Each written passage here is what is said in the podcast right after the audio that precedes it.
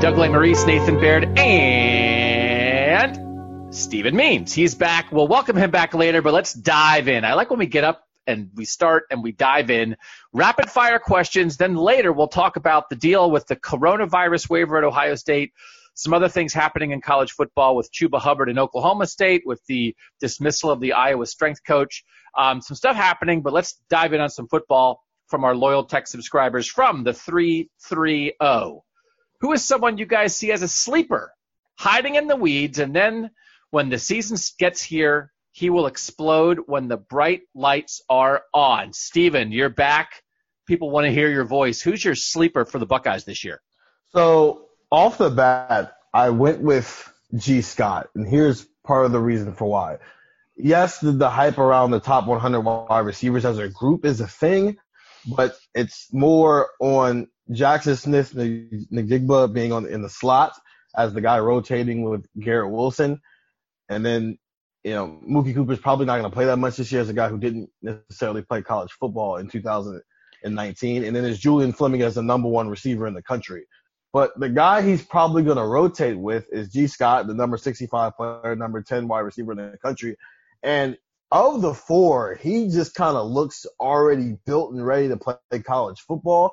And a lot of that is just because of some of the relationships he has with uh, professional football players like Richard Sherman. But I think he's kind of getting lost in the hype a little bit amongst that group because he isn't, you know, the number one re- number number one receiver in the country, and he's not one of those slot guys. So I think – within that group of guys, he's going to be in the rotation. So I think he'd be the, a sleeper pick amongst you know that group of guys who are getting hype.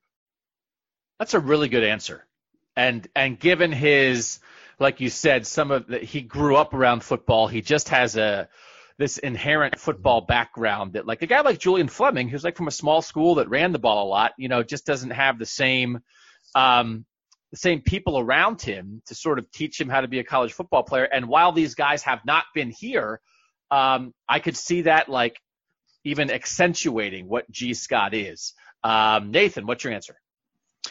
So I, I thought about going with Nicholas Petit Frere again because that's who I'm driving the bus for in 2020, right? I forget. I, I, mean, there's some, so many some buses. Yeah, had, had, some sleeperness built into it, but actually, five days a week. It's kind of but but but with NPF and with uh, I would argue with also with Gee Scott, they're both coming in as pretty highly ranked guys, and Nicholas Petit has been with the program, so I don't know. He's always been kind of seen as the next guy up at one of the tackle spots. So the guy I went with actually was Steele Chambers, who at the start of this season is probably going to be Ohio State's. It would not surprise me at all if opening day he's their number two guy on the depth chart at running back.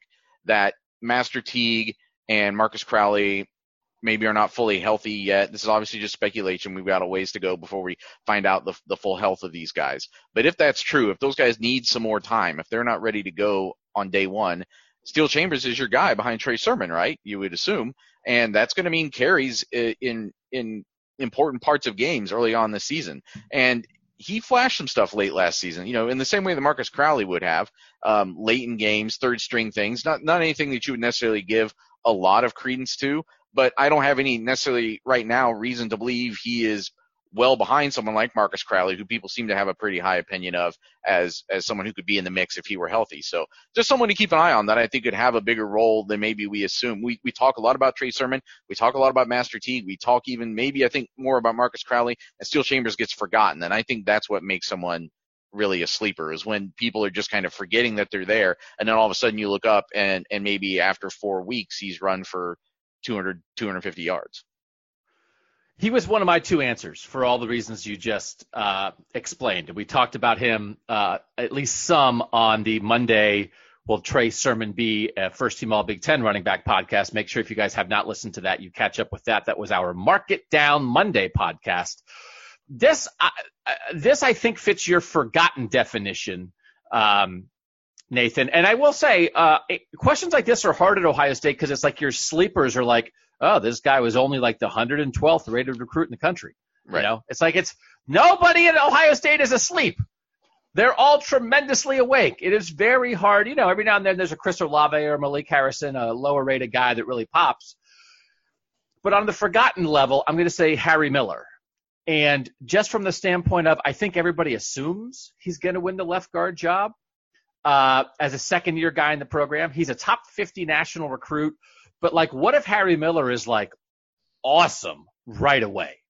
Right? That even Wyatt Davis um, took a little time to get in there, but everybody, I think, with Harry Miller from the minute they recruited him talked about like how prepared this guy is um, to play college football. And I could just see him, you know, we we all think college football thinks that Wyatt Davis is like the best guard in college football. And what if Harry Miller plays like close to Wyatt Davis's level? So it's hard to be a top 50 national recruit and an expected starter and be a sleeper. But I just think it's possible that Harry Miller doesn't just start, but is like quite accomplished early on in his second year as a Buckeye. So I think those are good, three good, three interesting answers. Just with the Harry Miller thing, because I, I, agree with you a little bit, but do you think some of that is because he's not necessarily playing the position that you know he's he was a center coming out of college, and obviously he'll be the backup center this year. Do you think that some of that plays into it because he's not necessarily playing the position that he'll ultimately be playing, and probably when he does go off to the NFL, want to be? I just think like in the forgotten landscape, it's like there's three returning starters, and then everybody's mm. kind of anticipating this right tackle battle between Petit Frere and Paris Johnson. It's like, oh yeah, Harry Miller, he'll be the left guard starter, yeah. you know, and he's not a returning guy, but he's not necessarily like in a heated battle. There are other options there, Matthew Jones and other guys. Um, but I feel like we're just assuming he's going to start, and um, it might just be one of those where like Harry Miller's like first team All Big Ten as a as a sophomore right? His first year as a starter. So, and I don't know. It's hard to judge interior linemen. Maybe just people will pick him because he plays for Ohio State and he's famous. But I think he might be really good. Question two from the 937. And Nathan and I, and I batted around this potentially being a market down Monday topic, but we're going to do it here. Probably couldn't quite carry an entire, uh, like 40 minute podcast, but it's a good question. Zach from Canal Winchester, the 937. Who will be the hardest player to replace after the 2020 season? And Nathan, I don't know if you want to throw in some of the caveats that you and I discussed when we were debating whether it should be a MIDM topic. Well, when we were going to do it for Market on Monday, I thought I was going to have to word it in order to not have the most boring selections of all time. You have to word it other than uh, Justin Fields on offense and other than Shaun Wade on defense who will be the most difficult to replace in 2020. Um, but then even when we talked that out, we said, well, isn't everybody just going to say Wyatt Davis? So you have to get pretty far down. So do you want to say anyone who hasn't been a Heisman Trophy finalist or a consensus first team All American or is projected to be a first round draft pick in essentially every mock draft out there, who will be the hardest to replace in 2020? I guess. I mean, I guess. However, anybody wants to answer it. Listen, would, if, would if, someone would someone name someone other than those three guys as the hardest to replace after 2020 right now? Probably not. I just thought of a wrinkle guy, maybe. But but but part of the issue, right, is that I mean, at so if you take those three guys away, it's like almost everybody else has like a ready-made backup. It's like, well, Thayer Munford, well, Paris Johnson can slide there. Well, Josh right. Myers, well, Harry yeah. Miller can slide there. They have so many pieces. Pete Werner. Tuf Borland. It's like, well, there's linebackers who have been waiting forever to slide in there it's hard it's hard to find guys who aren't the obvious obvious picks who then really will be missed because it's possible the guys replacing them will be just as good as or better than they are if it's not Fields or Wade or Davis. So Nathan, answer it however you want to answer it. So again, I kind of almost went in a sleeperish way with this. And I said Luke Farrell. And so like much it. as I know Ohio State doesn't feature the tight end, but he does a lot of things in this offense. He is their starting tight end. He is the guy we talk so much about Jeremy Ruckert because of the way he came in with the kind of the accolades he came in with. But really, Farrell is ahead of him on the depth chart. And I feel like, I mean, especially if Jeremy Ruckert were to blow up and leave, now you're losing both of these guys. But even without that, I don't know right now that I see the, the second guy who is just christened to step up there and be the Ruckert to Farrell the way that Ruckert is right now, or be to be the Ruckert to Ruckert the way that Ruckert is to Farrell right now, if that makes sense. Uh, next season. I I can see that, and it's again that you, you a really good blocker at tight end is like really important for the way this offense functions. So I get it. Steven, what's your answer? Yeah, with all, I mean, I went with Wyatt Davis just so I didn't have to go with Justin Fields, mainly because I don't know who the backup right guard is. At least with you know with Shaun and and with Justin Fields, yes, there's a large drop off in talent, but at least there's somebody you can point to and say, okay, that guy is probably going to have the job next year, even if they're not necessarily as good. With Wyatt Davis, I don't know who who are we plugging in there after next season. I don't know that answer sitting here right here today.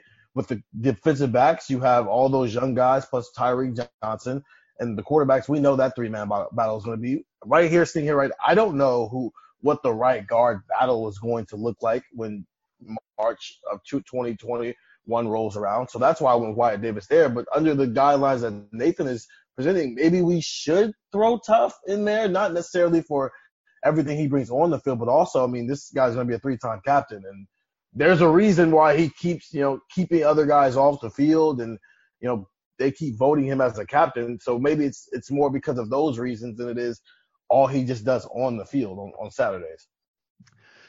Yeah, I guess there's not. I mean, again, it's like there's a mix of guys. You know, Luke Wypler and Harry Miller both yeah. are centers, but one will have to end up at guard. So if Miller's starting now and you lose Davis and Myers, you figure, you know, maybe Wypler and, and Miller are two of the three interior linemen. Then it could be it could be somebody like Matthew Jones, who's a highly rated recruit who's kind of yeah. been waiting around. It could be a guy like Enokk Vimahi um, getting a shot. It could be some of these younger guys. But I do think, I think, again, as much as you can see sort of obvious replacements at a lot of spots, I don't know that it's completely obvious at right guard. So I like it. Can I say Blake Haubeil? Yeah. Sure. So he's a senior. He's a kicker. I've seen some draft rankings ranking him as the best kicker for the 2021 NFL draft. Uh, he's never missed an extra point. He's 23 of 28 on field goals in his career. There have been times, uh, recent times in Ohio State, sort of during Sean Nuernberger's career, where they had some sort of iffy times. They had walk-ons filling in at kicker when Nuernberger was hurt, or um, had other stuff going on. They have Jake Seibert on the roster as a who's going to be a walk-on. That's the plan, at least I think, for this fall. Um, but will be a scholarship kicker down the road. They have him set up to take over. But you know, I mean, Blake Haubeil's good, and you know it. And it's always hard to know for sure how the next guy's going to be. So Dave Je- Jesse Mirco lined up from Australia to be the punter and take over for Drew Chrisman, but there's a kicker and their punter are seniors, and they're both guys that you, I think, completely would rely upon right now. No questions asked. And, you know, it's not doubting Jake Seibert. It's just the reality of like sometimes you don't miss a kicker until you really need him, and then you have like a first year guy lining up for a 46 yard field goal in the fourth quarter. And very seldom, I've always, in fifth, for 15 years, I've been worried about that kind of thing with Ohio State. Oh my gosh, do you have a guy who can make a 46 yard field goal in the fourth quarter? And like very seldom does that actually happen, right? I mean, there are the moments. There was the Iowa kick. I think it was. I can't remember who made that kick. There's obviously Mike Nugent saving the day. Um, you know, there with that 50 yarder at the end of the game against uh, Marshall, right? There's is it Marshall or Cincinnati? I can't remember. Sorry. Kickers have made a difference, but sometimes not as much as I anticipate them making a difference. So anyway, I said I said Blake Haubeil. I think it makes I think makes huge sense, especially for next season, because one of the reasons why maybe that doesn't happen that often is Ohio State is just so talented, and a lot of times they're they don't have that many games maybe in the course of a season that come down to just like a critical kick, a critical punt. But next year, when you've got first year starting quarterback, when you've we've talked about how many times, uh, how many ways they're going to lose talent at a lot of positions, uh, that talent disparity may not be as overwhelming. It may be one year where it does come back to the mean a little bit, and special teams might be more critical more times next season. Question three from the 216. Who's going to be the better player? 2019 Damon Arnette, that we already saw, or 2020 Sevyn Banks? Steven, what do you got? I went with Damon Arnette, and I actually looked up some stuff for this. Uh, according to PFF, he had the lowest passer rating of any cornerback last season, and he was third in single coverage rating with his grade. It was 84.2. He was third in obvious passing situations grade with 83.6, and 10th in accurate passes. His grade was 61 overall. I, what we're saying here is is Sevyn Banks going to be a top 15 pick, and that's what you're arguing here because whether you agree with it or not, the Raiders took Damon Arnette at 19, and whether we, none of us probably expected that, but Damon Arnette was really good this year, especially given that he probably got most of the action because nobody wanted to throw at Jeff Okudah. So uh, he was really good last year, good enough to be a top 20 pick. I don't know if Sevyn Banks is going to be able to take advantage of that, of having a first round cornerback on the other side of the other side of the field the way that Damon Arnette was. So I'm going to go Damon Arnette 2019. Nathan you know, as much as we all swooned over Sevyn Banks's one day in front of the media eyeballs at spring practice, possibly because we were all in search of something to swoon over. Um, and he was, I thought he looked good, and, and I think he'll be a good football player this year, but I can't assume that he'll do anything like what Damon Arnette did last year. Damon Arnette was, I think, overlooked in a lot of ways. I think there are reasons to have had questions about his his play in some facets coming into last season, but I think the, because Jeff Okudah was who he was, and even sometimes because Sevyn Banks was, or uh, sorry, Shaun Wade is who he is, I think a lot of times Damon Arnette maybe didn't get the credit he deserved for having the season he did. Um, it, I, do I think Sevyn Banks can come in and have the kind of season that catapults him into, you know, top 20 NFL draft status? I, as solid as I think he could be, I think that's a little bit far to expect at this point. Uh, so I'm still I'm picking Damon. So it just depends, right? I mean, as much as we talked about the the Marshon Lattimore All Stars, the guys who go from not a starter to like an All American in their one year as a starter, and then they're gone. If you think Sevyn Banks is, Sevyn Banks is that, then you pick Sevyn Banks, right? Um, if you don't think Sevyn Banks is that, because David Arnette wasn't an All American, if you don't think Sevyn Banks is that, then you have to pick Damon Arnette. And I would say, I mean, Damon Arnette played a lot of football at Ohio State 16, 17, 18, 19. He played a lot of football. And I might take 2027 Banks over 16, 17, and 18 Damon Arnette.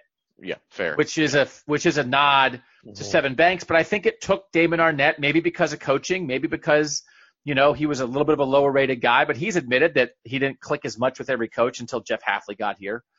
Um, I think that would still be really good for Sevyn Banks to be like better than the first three years of Damon Arnette, but that was fifth year in the program forever, learning, learning, growing, improving Damon Arnette that was on the field. And to expect a first year starter to do that I think Sevyn Banks. I think again, Stephen, your point is right. The Raiders picked him 19. He's the 19th pick in the draft. He's a first round pick. That'll never change. When you talk about how you evaluate guys, we say all the time, well, he was a first round pick.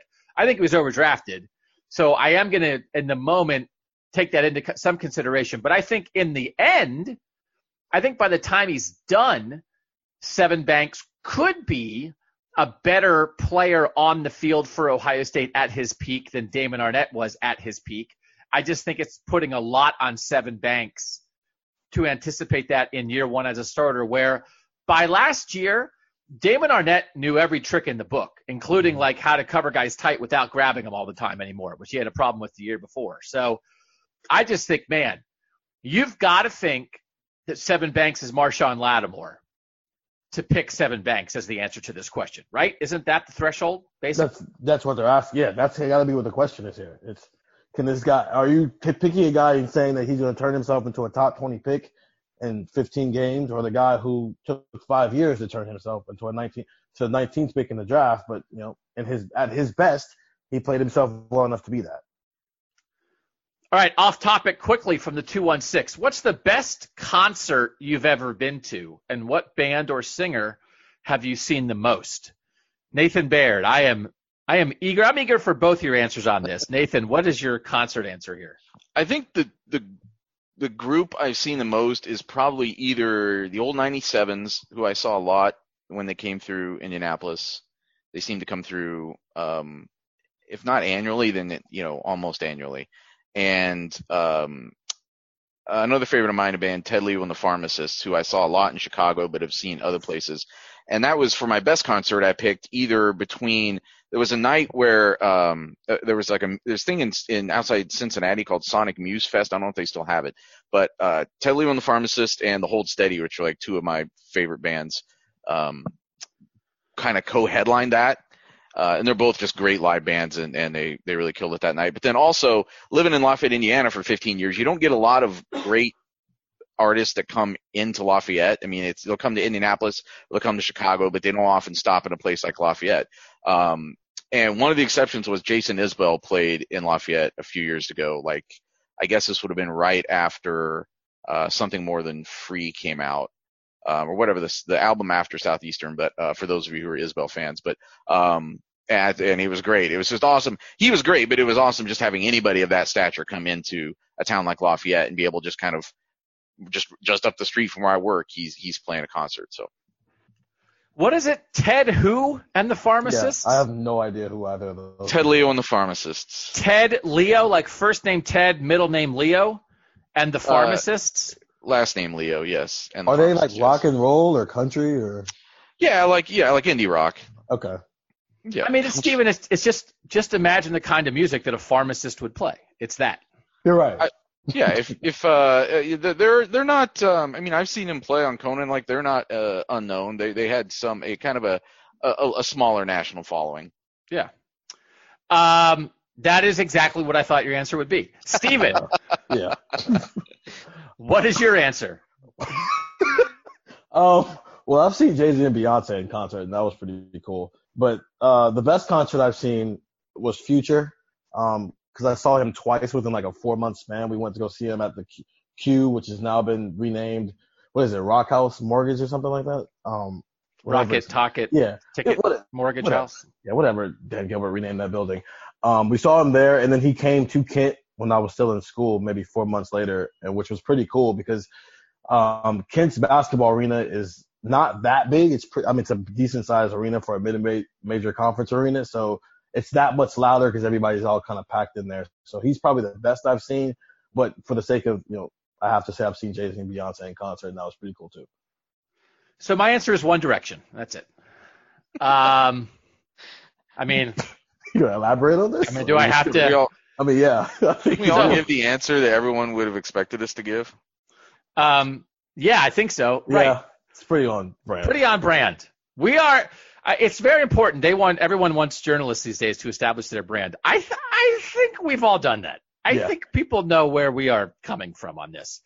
So I've seen One Direction three times. I saw him at Nationwide Arena the first time with my daughter, and then Tom Herman was at that concert with his daughter. And Tom, I used that being at the same One Direction concert as a bonding experience with Tom Herman. Um, then we went on a family vacation and sort of planned a vacation around it and went to Niagara Falls and then saw them in Toronto at uh, Skydome or whatever it is now. And then we saw them when they came back and they played at Ohio Stadium.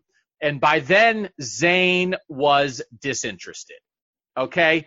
Zayn was so disinterested by the end. I just wanted him off the stage. And then he left and then he basically killed the band. So I can do a separate Zayn podcast at some time. But you guys, I also I'm a huge REM fan, and there was a their last concert tour. I think I went and saw them like in Philly, in DC, and in New York City. And so I saw my favorite band of all time is REM. I saw them in Madison Square Garden. Um, and I have a the bassist is my favorite musician of all time in that band, and he only sings a couple songs.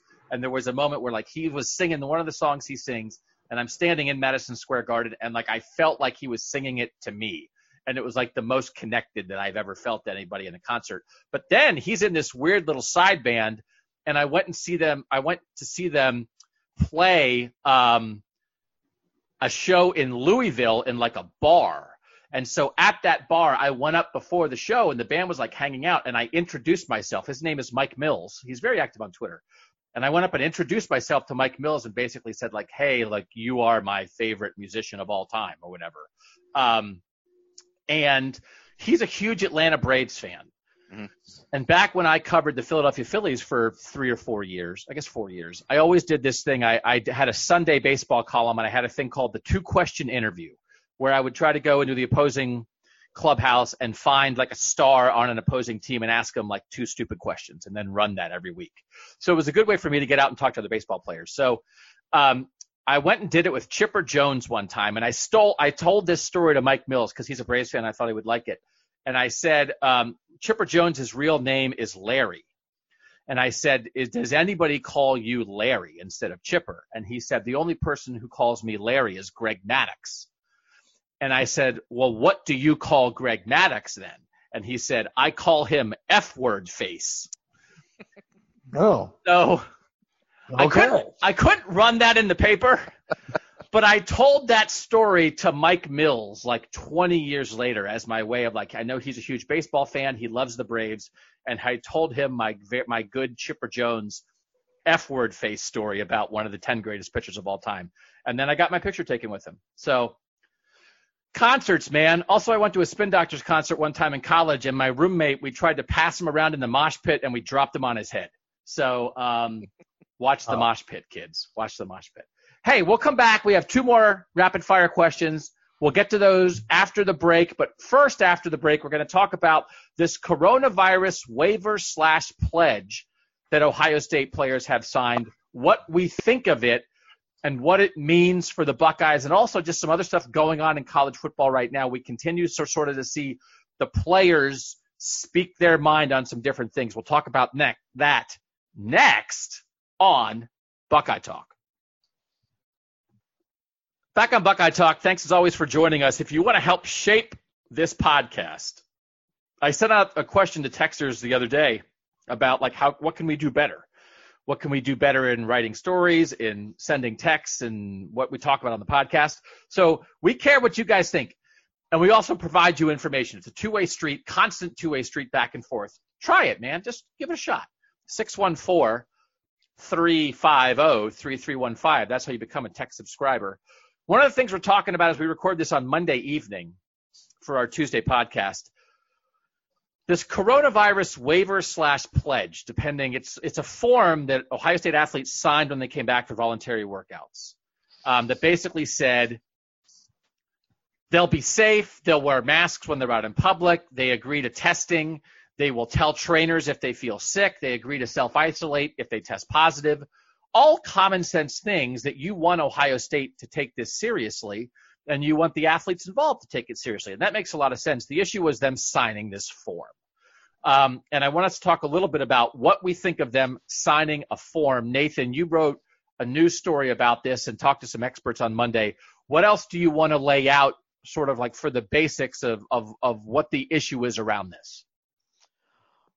Well, the issue is, and right now it's an issue that, so far as we can tell, is mostly being raised by legal experts and, and people on social media, right? I mean, I, we, we tried to reach out to some parents. Um, the one that I quoted in the story was Randy Wade, who kind of responded in that it wasn't something he considered a big deal. There were some other issues around coronavirus in general that he, he does have some concerns about. So he wasn't completely blowing off everything. But in terms of this, signing this document, he didn't really see that much about it that was a problem. And you're talking about a guy who is like a, a career Navy guy who is kind of a by the rules guy, uh, an authority, following authority guy, a coach. So, I mean, I don't think he's, that, it doesn't surprise me maybe that he didn't have concerns about it. Reached out to some other, um, parents that either didn't hear back or said that they didn't want to participate. Um, so we don't know how much of an issue this was has been raised within the program.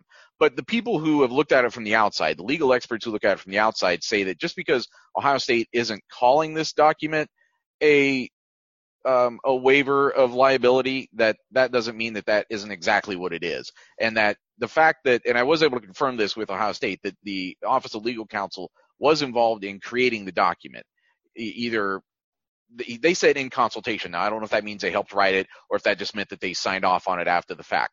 But Ohio State lawyers definitely had a hand in what the wording of this document was. And their contention, legal experts' contention, is that if someone were to contract COVID from a teammate, from the facility, and not we're not just talking about football, it's all the athletes. All the athletes signed this.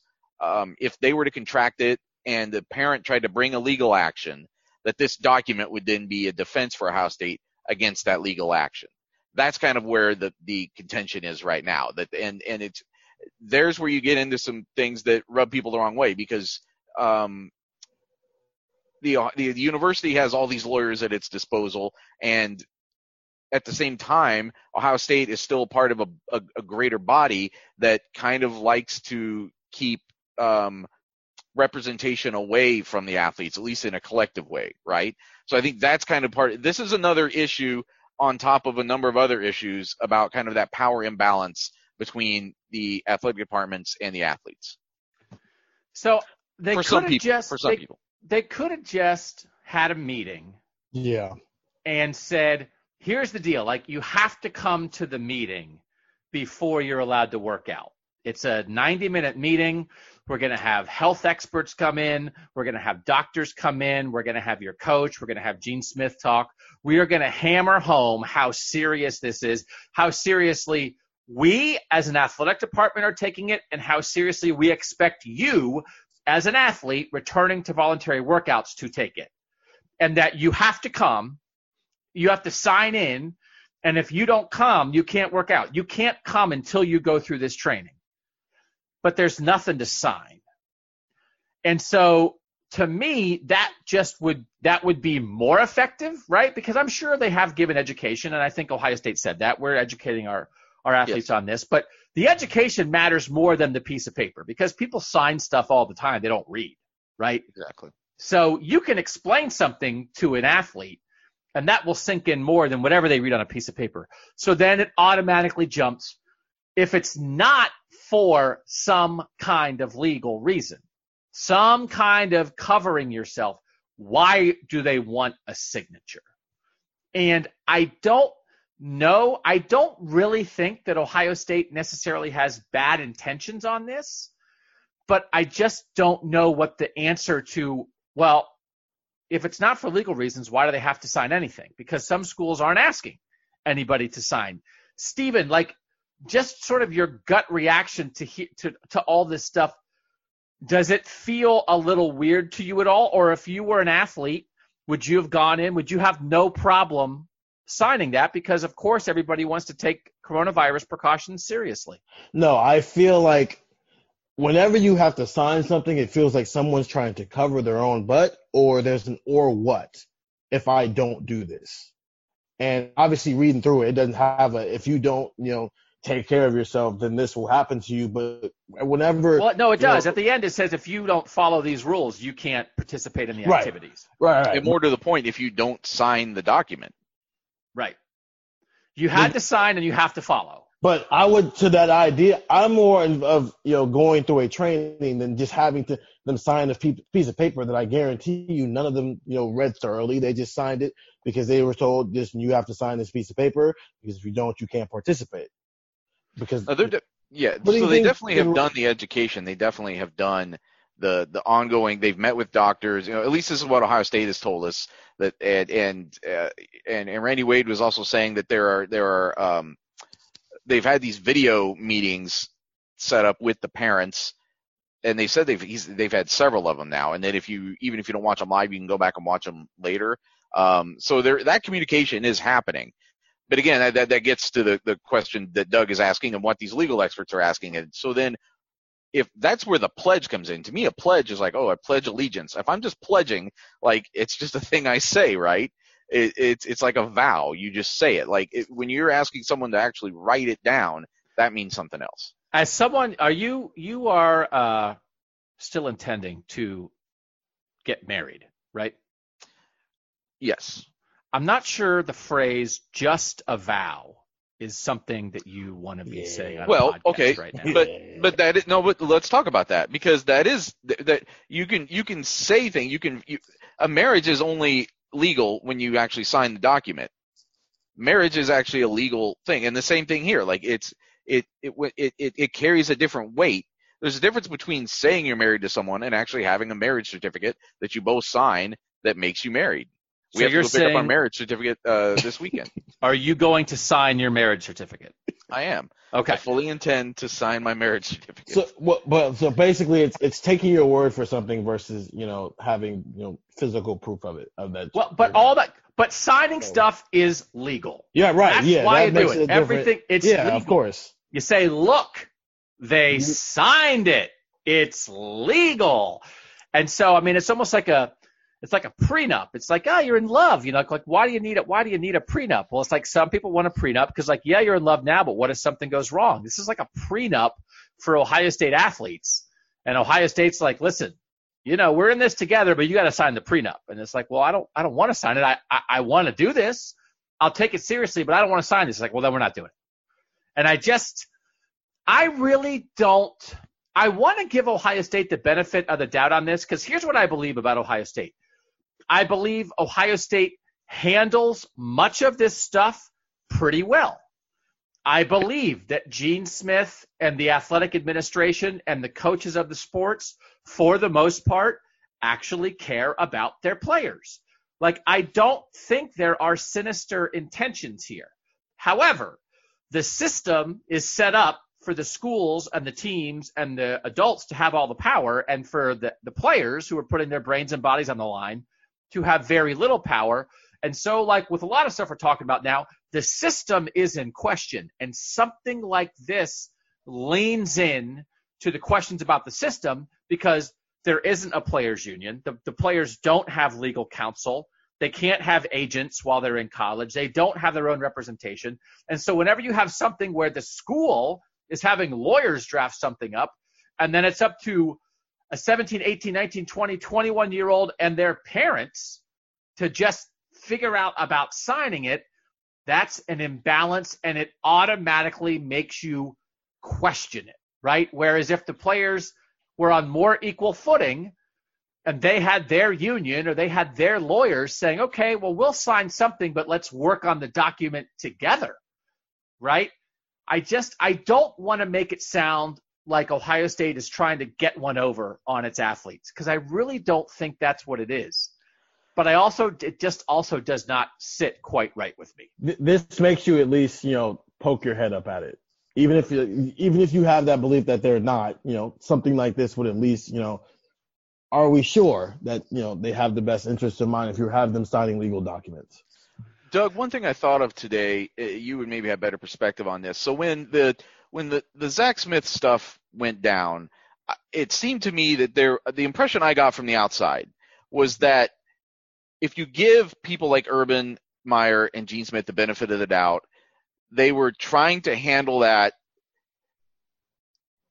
in a way that was like trying to personally handle that with the people involved and maybe didn't follow what would have been legally the best possible way to handle it I think that's fair.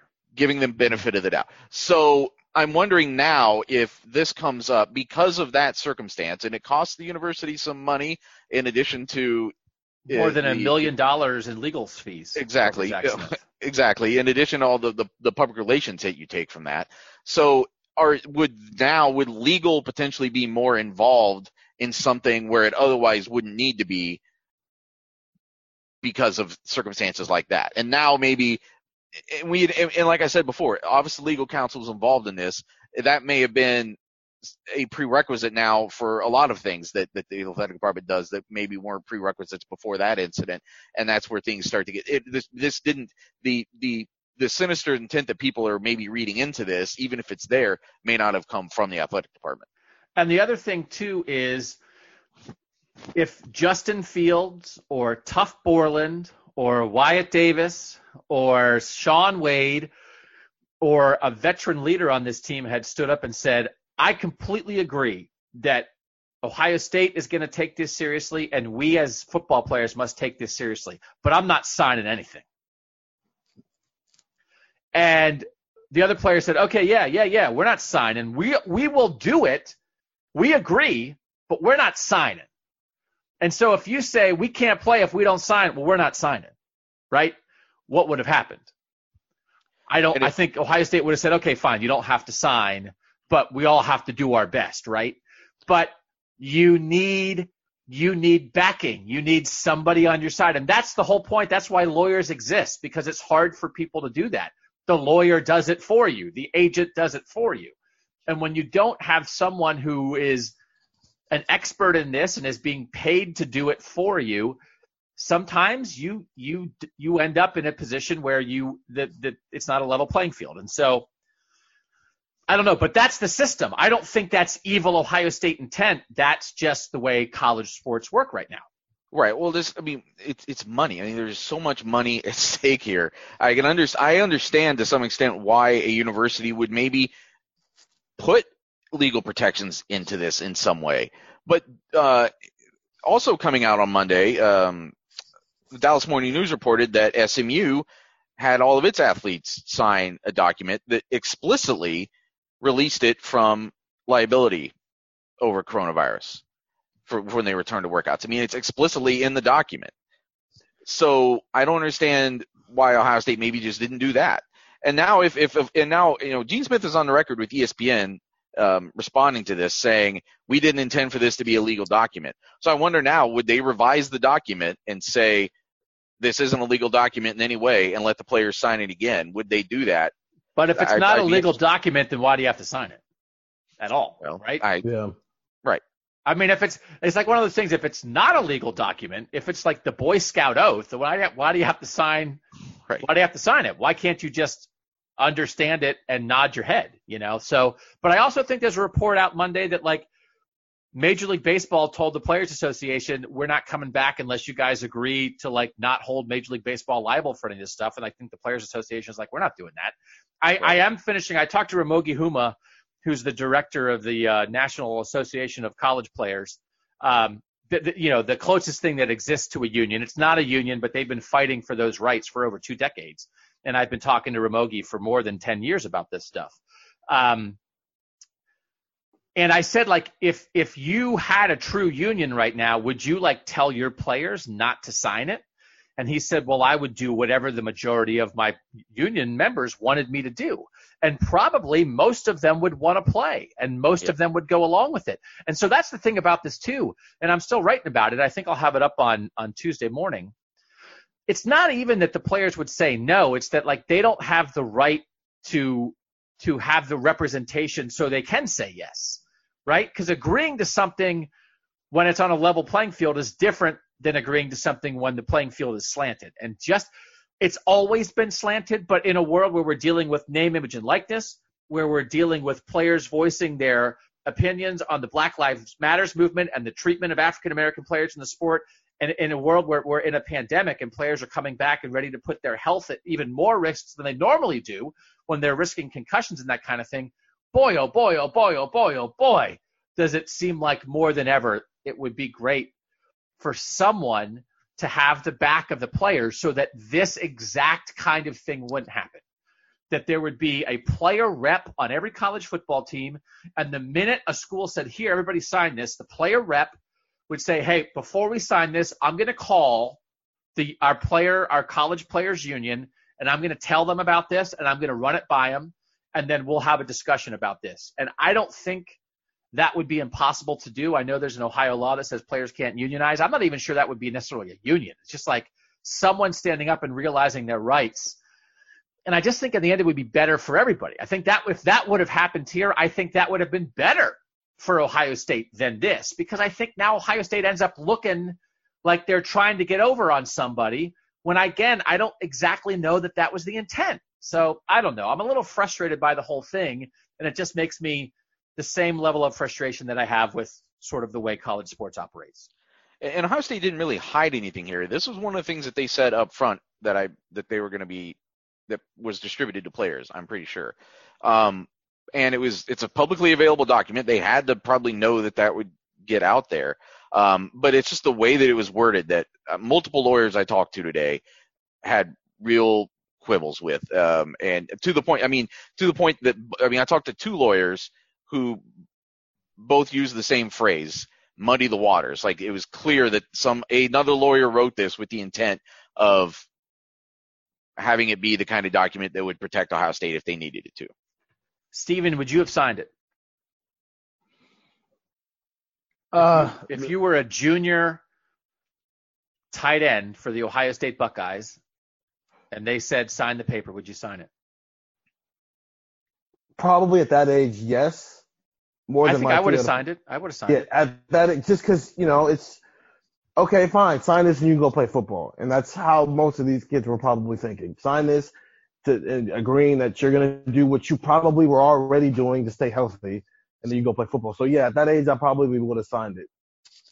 And the hard thing about it is it won't matter unless something really bad happens. Yeah. And then there's a lawsuit over the something really bad that happened. Yep. Which is a reminder that we have to keep that in mind. Because if there was no possibility of something really bad happening, I don't think they'd be doing it, you know, because it's not even really about like, did you get it, right? I mean, if you get coronavirus and you're like an asymptomatic carrier and you test positive because they're being very strict and diligent with the testing, and then you have to self isolate for 10 days or whatever, but you're not sick, you don't have any lasting health effects, then whatever, right? I don't think that the pledge or waiver will come into play. It'll only come into play if if somebody gets it and has serious health effects out of it, which is like what nobody wants to think about, but I think we have to think about and moments like this make you think about it. Two things I want to bring up that are not related, but as another example of sort of player empowerment. Uh, Iowa parted ways with its strength coach. They gave him a million dollar parachute. Um, that was a white strength coach working for a white head coach and multiple black, black players bringing up that they thought he, uh, over the years had used poor language, had treated them differently, um, would say things like, I'm going to send you back to the ghetto or something like that, like trying to motivate guys in the weight room. Um, we have not talked about that. It's Chris Doyle from Iowa who this became official um, just recently. Kirk Ferentz is still there. Stephen, like, what's your instinct on just like watching something like this unfold and and black players speaking up as a group, and the result is a long. This is the Mickey Marotti, and I'm not I'm not casting aspersions on Mickey Marotti, but I'm trying to give Ohio yeah. State people context. This is the Mickey Marotti of Iowa football, except he's been at Iowa a lot longer than Mickey Marotti has been at Ohio State. What do you think of the whole thing? I mean, I'm happy they did it, but how did we need to get to this point? How did the world? Just to put it into the real world, how did the world have to get to a place that we're in right now for that to happen? Because I'm pretty sure that student, if he's been doing this for this long, I'm pretty sure that the student athletes there right now are the first people to go complain about it. And it took them how how many years before somebody said anything or, or actually took action about it? Because this isn't a new complaint, and it's never it's never a new complaint. Like if if Mick Marotti was doing the exact same thing, I guarantee you Chase Young wouldn't have been the first person to say something if it were happening at Ohio State. JT Barrett would have probably been saying something, and years before that, people as long as Mick Marotti would have been there. If this had been happening at Ohio State, it wouldn't have been oh this happened one time, so he's out of here. This has been a culmination of things that have been happening there, and it took them this long to do it. So yeah, you're happy they finally took some action, but it's more of a why did it take you so long to do this when you knew it was going on? Nathan, what was your takeaway from it? Yeah, to me too. I, I kind of had the same that I'm skeptical that none of these complaints ever were brought to to anyone before. Um, I, I'm just I'm just always so skeptical. I mean, we've seen, you know, every time you talk to these coaches, they talk about you know they're and every time they're written about it's about how they know the, the finer details of their program down to the, the last whatever until the controversy arises and then it's all of a sudden like I was never aware of any of these things. Um I, I'm I'm skeptical. And I think that there needs to be some accountability at the top of the program um or or these kinds of things never really get changed. I mean you can you you bounce this guy but um that doesn't necessarily really solve the problem so I know Gary Barta, the Iowa athletic director, got emotional um, during the press conference on Monday talking about racism, and I think try to trying to say, you know, so the idea of like he didn't realize this was going on. They have to understand better. It's a little frustrating to me that it's like it's a white AD, it's a white head coach, it's a white strength coach um, in a very white state that has black players and all the white people who are like, I had no idea, I had no idea. If you maybe had some more black head coaches, if you maybe had some more black assistant coaches, if you maybe had some more black ADs, maybe this stuff wouldn't go on, right? That like, again, it's structural stuff. And it's what I talked about with Gene Smith on the Wednesday podcast last week, that it's like there, there needs to be better representation. If you're, if you're at 55 or 60% of the players are black, then why is it that that is not represented with athletic administration and with the coaching ranks? And it just to have to be have people in charge be tone deaf at best or worse to the feelings and needs of a chunk of their roster is angering. You know, that it's like, great, I'm glad Gary Barta's going to do something about it. But as Steven said, it's like, how, how has it been that this has been going on this long? And if the guys, Steven, to your point, either they've been saying stuff all along and they've been ignored, or they never felt empowered to say mm-hmm. anything. Mm-hmm. They thought, if I say anything, I'm going to lose my scholarship. If I say anything, I'm going to get benched. If I say anything, I'm going to be ostracized because all the power in this relationship rests with the head coach and the strength coach. And this is just how it works at Iowa. So I hope this kind of stuff changes. But one of the ways you can change it is by getting more people who understand it in positions of power. And if you don't do that, you're going to be relying on white people to be understanding and you want that that's important but that can't be the only thing. It can't only be let's get white people to get it. It's like how about putting more black people in positions of power when so many of the players are black? Do you think kirk ferentz should be on the hook for all of this? It seems like he's going to be okay. I sent something to our texters that to me if urban meyer was on the hook for zach smith to some degree enough of a degree that ohio state investigated it and then suspended him for three games should kirk ferentz be on the hook for some of this. Again, Nathan, kind of what you said. It's like, well, you know, if you're the head coach and you you're in charge of everything and you know everything, how could this have been happening on your watch? Should Kirk Ferentz have some kind of punishment? Well, I mean, they're they are one of the other things they announced today is there's going to be an independent review. Um, a a law firm out of Kansas City is going to handle it. So I guess I would I would wait for the results of that, right? I mean, let's have like, let's have due process but Doyle was Chris Doyle was seen as like the the main um, person that was creating this atmosphere of unwelcomeness or uncomfortable, however you want to say it, and offensiveness, however you want to say it. He was so taking him out of that, I guess, does potentially address the problem. But the fact that they're doing this independent review in this day and age, I would be surprised if there wasn't some sort of repercussions within the program that extend beyond Chris Doyle. And Zach Smith was the one being an idiot, not Urban Meyer. And Urban Meyer also got suspended. So yes, there should be some repercussions because at the end of the day, this is somebody on your staff. He works for you. So you should be held accountable for that just like he is. I, I think I agree with that. I don't know what the specifics are. I think I agree with both of you. You, got to see what the investigation reveals, but I, I feel like Kirk Ferentz saying like "I'm sorry, I didn't know" isn't isn't quite good enough. That's worse. Saying you didn't know is worse. Yeah, actually, because that means you don't have a you don't have the pulse of your program and you're not paying attention to the, the guys whole, you're, you're recruiting in there. When you're a college football coach, right? Either you knew and you didn't do anything about it, or you didn't know and that's worse. I think you're right. I think so. Or you're you know you're you're intentionally blind. It's like well that's Doyle's weight room, whatever he does in there, you know how he is, kind of stuff. Now I'm putting words in Kirk Ferentz's mouth, but that, that's a that's an angering again kind of if if that's what uh, what passes for sort of an excuse for this. I don't I don't think that's enough. And again, I know some people may not agree with this stuff, but but it's just the reality. Listen, you have to listen to your players, and the players are realizing that their voices matter. And if you create an environment that is um, uncomfortable at best, or perhaps much worse for a large chunk of your football team, whatever that circumstance is, that's not acceptable. And I, I'm glad that we're getting to a point where the players, because the players aren't punitive. The players aren't just like, you know, coming out and saying stuff just because like they're they don't like a guy. I mean, this is this is these are real things that players are finally having a voice on. Um, let's do quick on this. Chuba Hubbard, Stephen Chuba Hubbard. Um, Mike Gundy, the Oklahoma State athletic coach, was photographed in a shirt for the OAN network. Uh, Chuba Hubbard saw that and said, this is too much. Um, I'm not going to do anything with Ohio State until this situation changes. Oklahoma uh, State. What did I say? You said Ohio State. Oh, geez.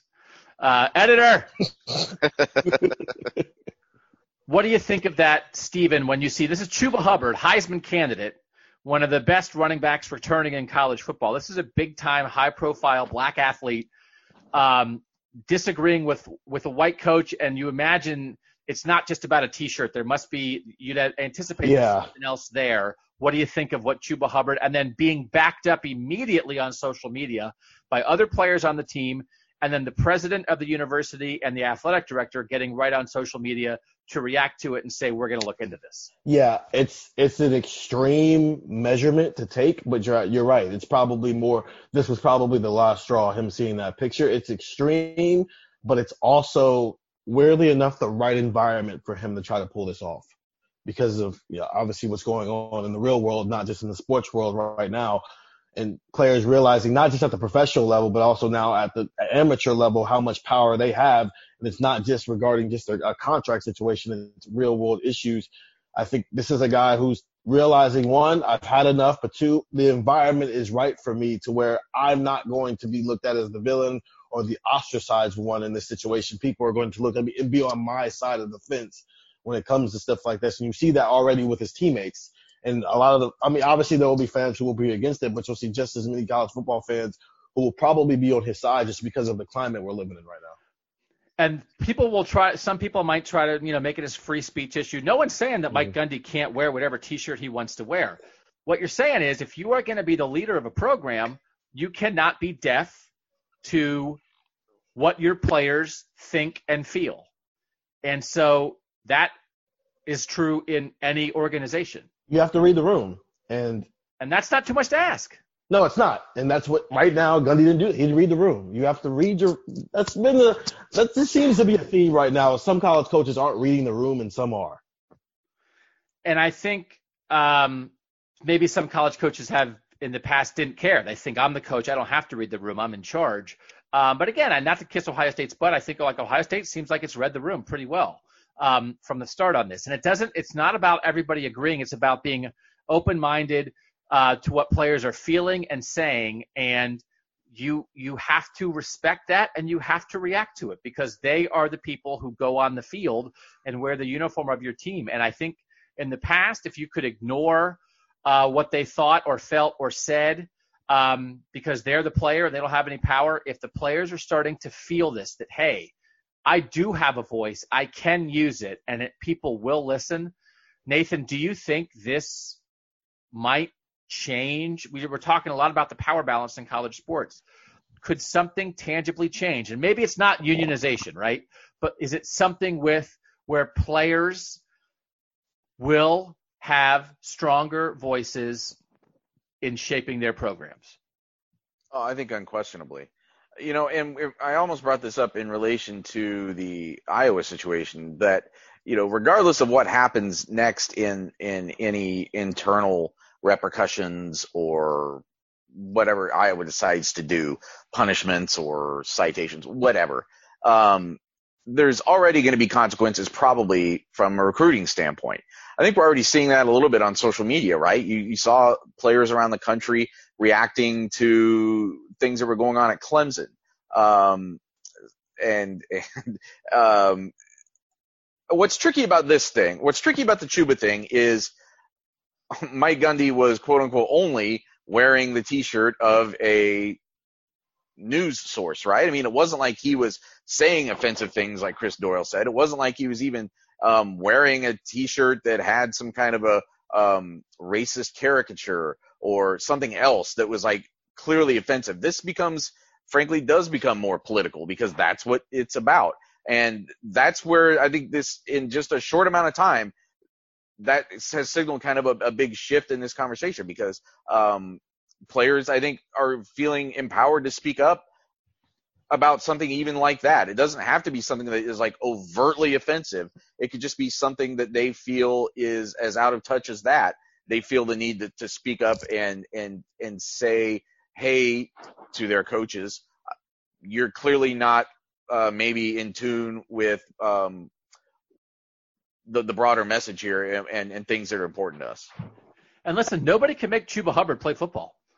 I mean, if Chuba Hubbard No, wants to sit right. out the year and Yeah. work out at home, it probably won't affect his draft stock. So I think this is a little different. I don't know that like this is going to lead to, you know, I don't think that Mike Gundy is going to be fired or should be fired over something like this. But you better believe that like what Chuba Hubbard thinks really matters to Oklahoma State. And it's not about kissing his butt. It's about being open to his thoughts and respecting different viewpoints. And so, you know, in the end, the players do control that. They don't control much, but they do control whether they decide to play or not. But you So- you would agree that it's kind of a it, it becomes a different argument here when someone could I think plausibly say, well, is Chuba Hubbard respecting Mike Gundy's thoughts, or is he being open-minded to Mike Gundy simply because he wore the T-shirt of this news network? And and and so the point, I mean, I think the point in the end is Mike Gundy can think what he thinks, Chuba Hubbard can think what he thinks, but then maybe Chuba Hubbard just will decide not to play for Oklahoma State, and maybe some other players will decide that too. And then you have to decide if you have a coach who is not connecting with his players or is not open to their views. Listen, it's been a one-way street in a lot of ways, right? We're talking about it mm-hmm. being a one-way street. I think it's not even necessarily about it being a two-way street right now. It might be time for it to be a one-way street the other way. The other way, yeah. So I that if the players have the power, the players decide where nobody's drafted in college football. We're getting more lenient transfer rules. When guys are recruited, they can go wherever they want. And if you are going to be a coach who is insensitive or unaware of the feelings of black athletes, I'm not sure that's going to be a great spot for you. So that's just a reality. It doesn't mean you have to agree. It means you have to be open minded, right? And so you could argue wearing a t shirt of any news network maybe isn't very open minded. Just wear a t shirt with Mickey Mouse on it because everybody likes Mickey Mouse. And I will say, like coaches have been doing the opposite for a long time. Like they they're very open about the fact that they look at players' social media. They look at the things that people say, the the the the kind of content that they put their name on. Like they look at it, they and they judge it, and sometimes they make decisions about whether they're going to recruit a guy or not, or or I mean, I've seen it happen. I remember um, a basketball group. One time I was sitting covering a basketball game, and I had my TweetDeck up, which is people might know is like you get to look at multiple Twitter feeds at once, and that's how you're like tweeting and following stuff during a game. And all of a sudden, like porn starts like scrolling into one of my columns on TweetDeck. I'm like, what the hell is going on? And it was some uh, recruit that that team had been covering that was in like my recruiting column, and he just started like retweeting these porn accounts.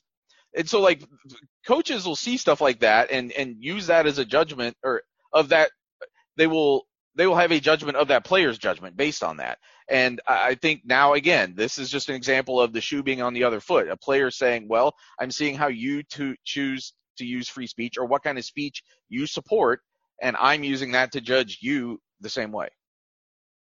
And they you- feel more empowered to do that than they ever have before. And I think that is a positive thing.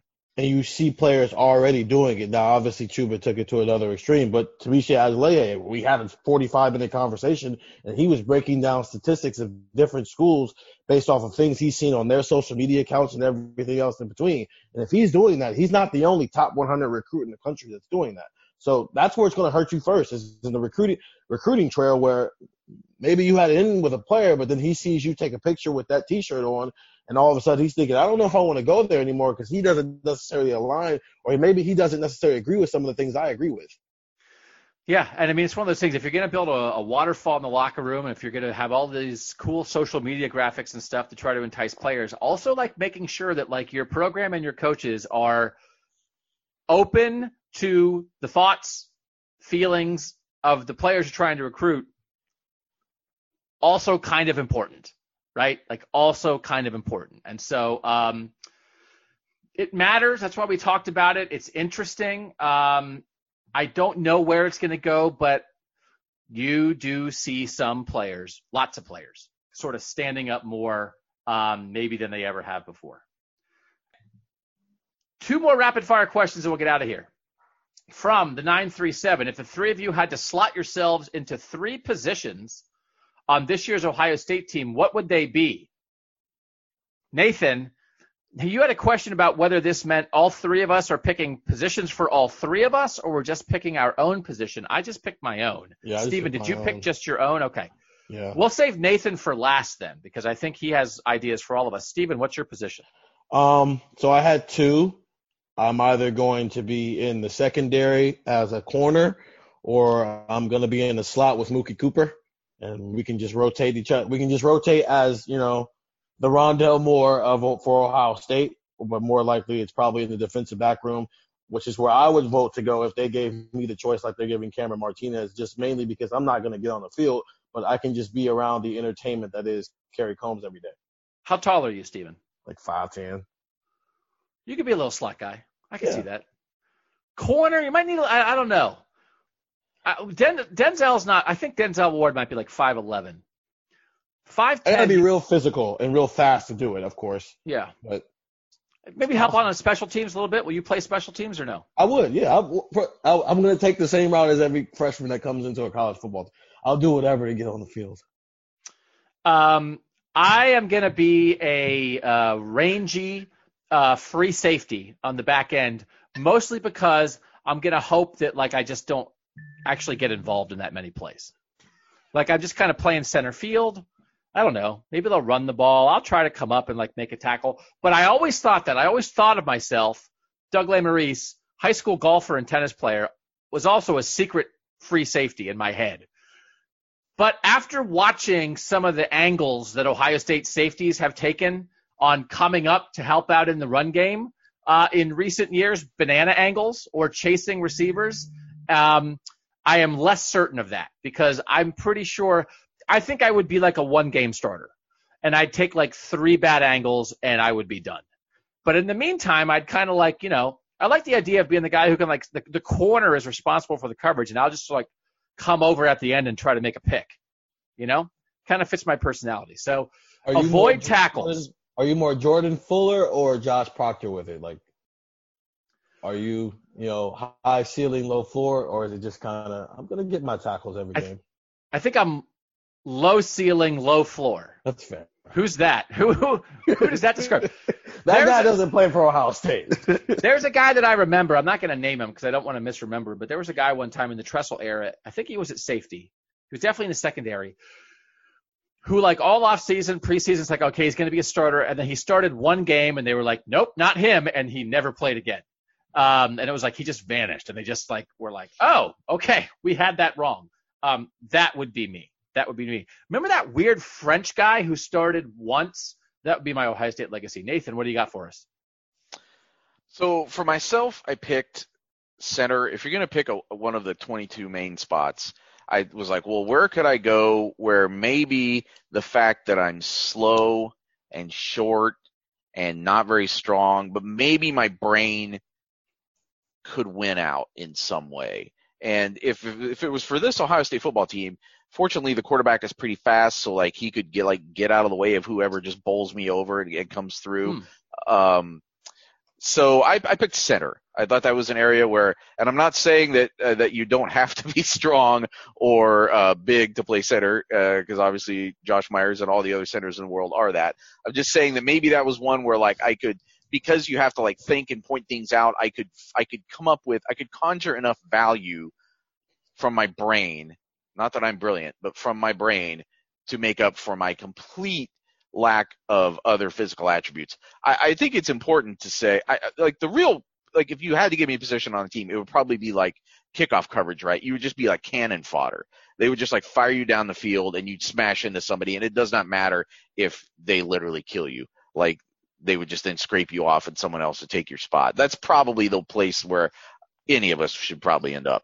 You just want that shot. I can envision you in that. Sh- you want that picture of you like looking up with your hand on the ball and your Yeah. like your left hand is Pointing. pointing. Yes. Pointing, Yeah, yeah, Your beard under the chin strap. Like you just want that photo. I can see that. But see, like I want, I'd like to be center because I would do that stuff all the time, but I would never be pointing at anything that made it. It would all be a mind game. Right. I would just be pointing at like people in the stands, but then like linebackers think I'm pointing at them, or I'd be like pointing at the yeah, yeah. I would just be pointing at random stuff. I'd be saying nonsense. Like I would just be up there just saying gibberish to try to throw the other team off. It would be a lot of fun. Ted Leo and the pharmacists. Ted Leo and the pharmacists. Um, Meanwhile, Wyatt Davis look, look, is looking like I don't know what that is. who So I'm is just gonna I'm just gonna push this guy. How tall are you, Nathan? Oh, I'm five eight on a good day. I'm definitely next time we get back and talk to players, I'm going to go up to Josh Myers and see that. I'm going to point to you and Yep. say, "See that guy right there? He, He thinks he can be a center." And see what happens. I would say I would no. The way I would ask Josh Myers is if that if you were not going to put that guy at center, then where on the field would you put him? That's Right. the way to ask that question. Maybe maybe sousaphone. Um, a trumpet. Yeah. I'd be a good at trumpet. I'm a good trumpet player. Uh, Nathan, what positions did you have for me and Steven quickly? I picked uh, cornerback for you because I figured it was a, a spot where you could just run your mouth a lot and and jaw, and there may be some uh, some positive from it. And uh, be- because Steven is like the one of the three of us that I feel like, even though I, I mentioned playing high school football in the last podcast, he's the one that actually probably has um, some athletic talent and was a good high school basketball player and stuff from what I heard. So I, I gave him running back, especially on this Ohio State team because they need more bodies at running back, right? I could be JK. I'm taller than JK. So. You You're cannot not- be you cannot be JK. You're not a bowling ball. You could be You could Demario. I'm not. Yeah, that's true. You could be That's fair. J.K. Rowling. yeah, you're not bowling ballish enough to be. JK. No, that's true. Yeah, he's okay. a. Um, all right, final one. Back to football from the 863. This was back when we had a question on the podcast about whether Brian Hartline or Luke Fickell would be more set up to take over for Ryan Day in like 10 years if Ryan Day left. Um, my question from the 863 why would Ohio State not look at making Kerry Coombs the next head coach after Ryan Day, assuming that Coombs is here 10 years from now? The high energy and the way he relates to players is almost unmatched by most coaches. Curious on your opinion. So, one thing, and I've talked about this a lot Kerry Coombs has white hair. It makes him look older than he is. He is 58. Um, so, Stephen, the idea of Kerry Coombs, I think, A, as a potential future Ohio State head coach, or B, as a potential future head coach in college football. What do you think? head coach in college football. I mean, I could see it as a head coach at Ohio State. No, because the idea is this is 10 years from now where he's 68. And under those lines, I see him almost as right, and this could change obviously because he's going to be the defensive coordinator this season. But right now, I see him in the same light as I see Larry Johnson, where they're probably the greatest of all time at what they do at coaching their positions. But I don't necessarily see either of them as head coaches at a Power Five school like Ohio State. And Penn State obviously agrees with me because if that wasn't the case, Larry Johnson probably would have been the next head coach after Joe Pa was gone. And that clearly didn't happen. That's part of the reason why he's at Ohio State now. So I don't necessarily one he, he'll be older, 68 years old, and I don't necessarily think Ohio State wants to go down that road. But also, I just more see those two guys as probably the greatest at what they do in that role, and not necessarily anything more than that. Nathan, what do you think of Coombs as a head coach here or somewhere else? Somewhere else, yes.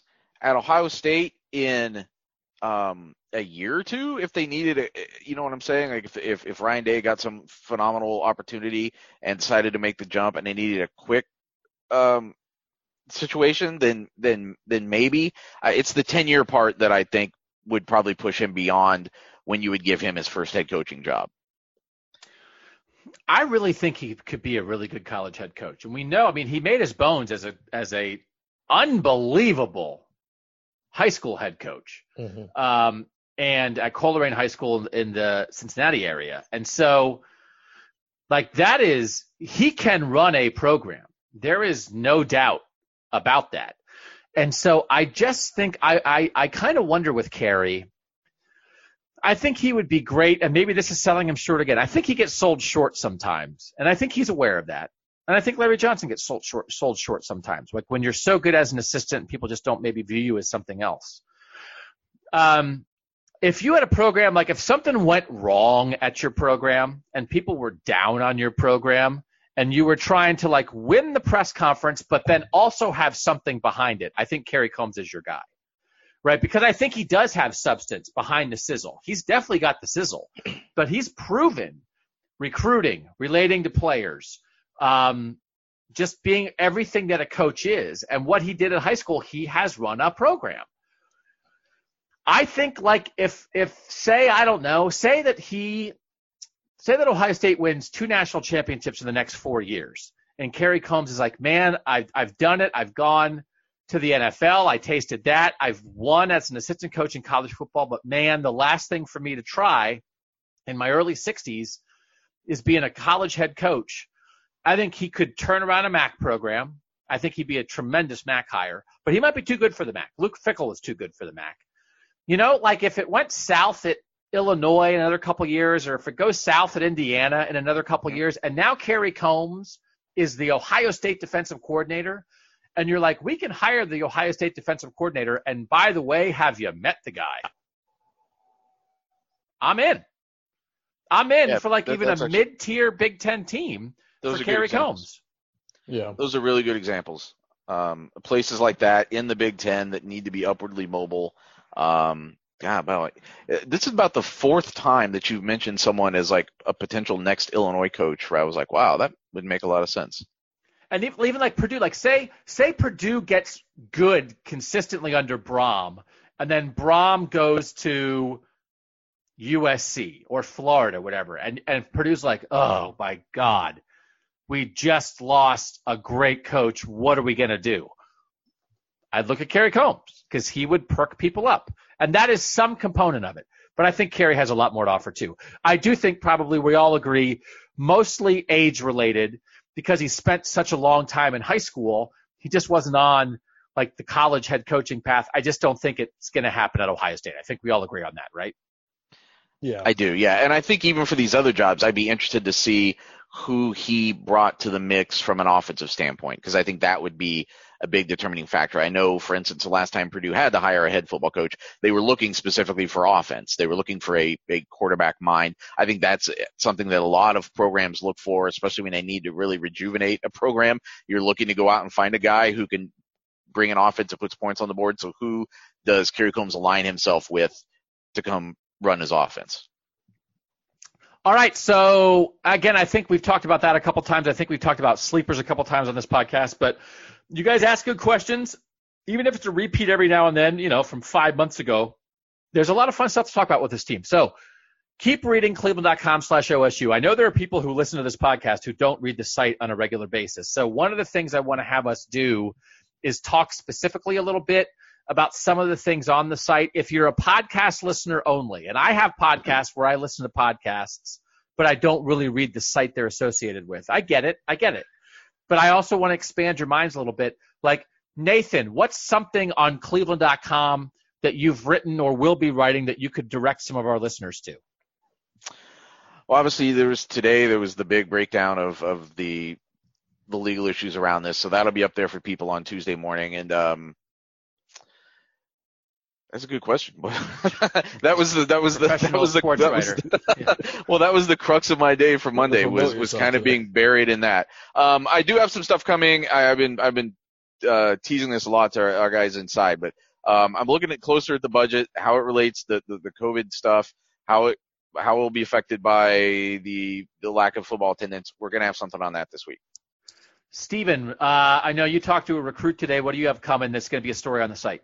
Yeah, uh, talked to Jantzen Dunn, 2021 commit, defensive back commit, one of the many in the class. We talked about a lot of different things from how Ohio State is helping him to build his brand to how, just how he kind of reacted to watching that video Ohio State put out on the Black Lives Matter movement and how, you know, he was really refreshed to see Ryan Day be a part of that and basically said that he has an opportunity to be a father figure and stuff like that. But also, you know, later down the line, we've been kind of plugging away at this idea of, you know, Ohio State 2021 recruiting class being the highest rated of all time potentially, and obviously that took a big hit with J.C. Latham not coming to Ohio State and going to Alabama.